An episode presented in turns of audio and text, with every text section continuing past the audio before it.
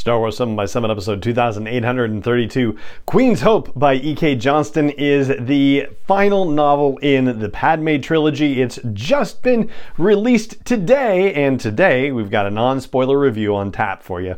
Punch it!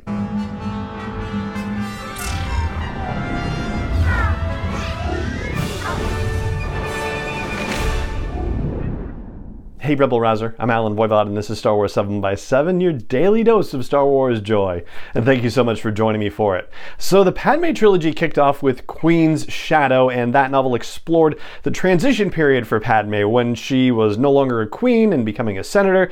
Then the second novel, Queen's Peril, actually went back in time and looked at the events preceding and then during the Phantom Menace. And here's what the official description says about the novel. It says Padme is adjusting to being a wartime senator during the Clone Wars.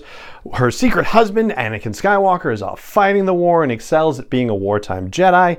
In contrast, when Padme gets the opportunity to see the casualties on the war torn front lines, she is horrified. The stakes have never been higher for the galaxy or for the newly married couple. Meanwhile, with Padme on a secret mission, her handmaiden Sabe steps into the role of Senator Amidala, something no handmaiden has done for an extended period of time. While in the Senate, Sabe is equally horrified by the machinations that happened there. She comes face to face with a gut wrenching decision as she realizes she cannot fight a war this way, not even for Padme.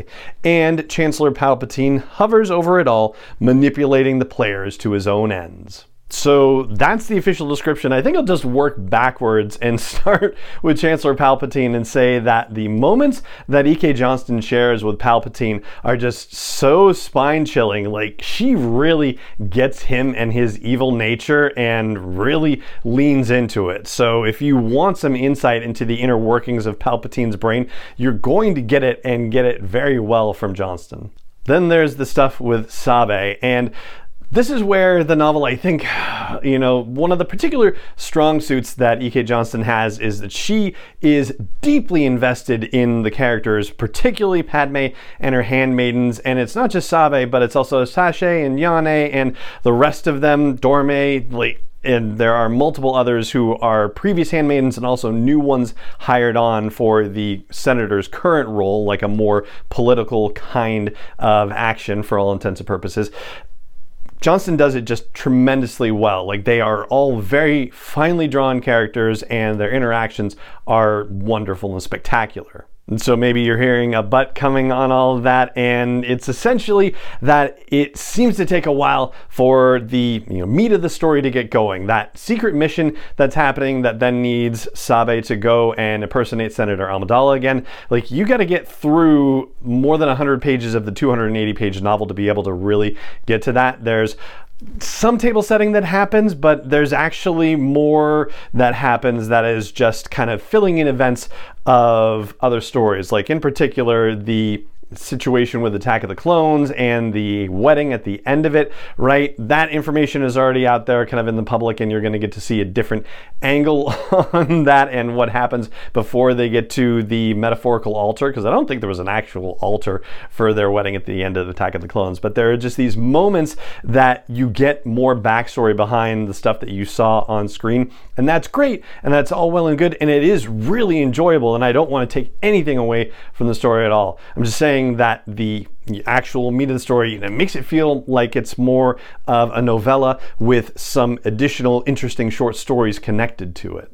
And yet, and yet, I feel like this is kind of a strength of Johnston's, in particular, the way that everything ultimately gets woven together from a story perspective. So, there is, I guess, a world where you could have said Johnston might only give, you know, a brief paragraph or a brief part of a chapter to what Sabe was doing on Tatooine in Queen's Hope. She's actually trying to continue the work that she was doing in previous Queen's novel storytelling, and ultimately gets called by Padme to come help out with the situation.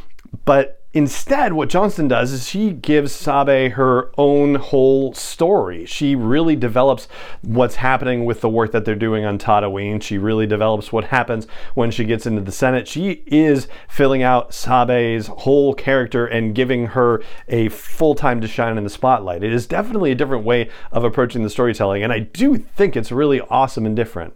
Meanwhile, the quote unquote big characters, at least some of the biggest characters, get minor role appearances and they're terrific. Obi Wan is very well done, Anakin's very well done, and their relationship is peeled right from the pages of the Clone Wars. It's fantastic. Yoda has his time in the spotlight, however brief, and I love the way that Johnston kind of contrasted his experience of Coruscant with Sabe's experience of Coruscant. When she arrives, she just, you know, feels like everything is unnatural. It's just, you know, this tremendous concrete city and there's nothing of nature in it. Whereas Yoda you know, I don't think he would disagree with that but he's also able to tune into the force and feels the incredible power of all these living beings on Coruscant connected to the force. And I love these little moments that Johnston gives for these characters.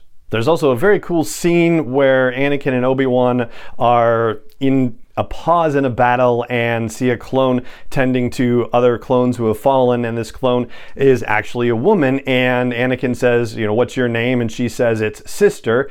And that's how her brothers her clone male brothers let her know that she belongs. And Anakin muses about how belonging is important. And she responds and talks about how nobody really knows what happens to quote unquote unusual clones but she has been given the opportunity to fight along alongside her brother clones, and that matters very much. And an aide to one of Padme's former handmaidens, who's now a representative on Naboo, is presenting as gender fluid or non-binary. And I will say as a copy editor seeing ZHE as a pronoun as the first word in a sentence I had a moment where I thought oh this is a different character. And it took me a second to realize that that was the pronoun. So ZHE and ZHER for uh, pronunciation of my apologies but Z and Zer so once my copy editor had got around that it was very cool to see that in play too. And the last thing I'll flag while still staying in non-spoiler territory is the fact that there are four little interludes. They're just a page or two long and they are told from the perspective of four different women who are key to this story in their own particular ways, whether they actually appear in the story or whether their spirit and their experiences help inform some of the events that happen in the story those were possibly the most heartfelt parts of the novel. And I'll also say that it's going to give us a lot to talk about in the coming days as well because when we get into spoiler territory with this yeah we're going to need to talk about a couple of things because they bear on future storytelling and i'll just stop right there for the moment. So let me just wrap up by saying queen's hope by ek johnston which is the final novel in the queen's trilogy of young adult novels about padme amidala and her handmaidens. It's a fun read just like the other two are the characters are again finely drawn. The interplay between the characters is terrific. The inner monologues for the characters are terrific. The only thing that you you know possibly might consider a, a, knock on anything is the fact that the main story itself is comparatively thin and it really is more about the stories of the individual characters and certainly things do kind of tie together in some very interesting ways as well but it really is more about the individual stories than it is about the overarching story as a whole. It was a fun read and a breezy one. The 280 pages go very quickly.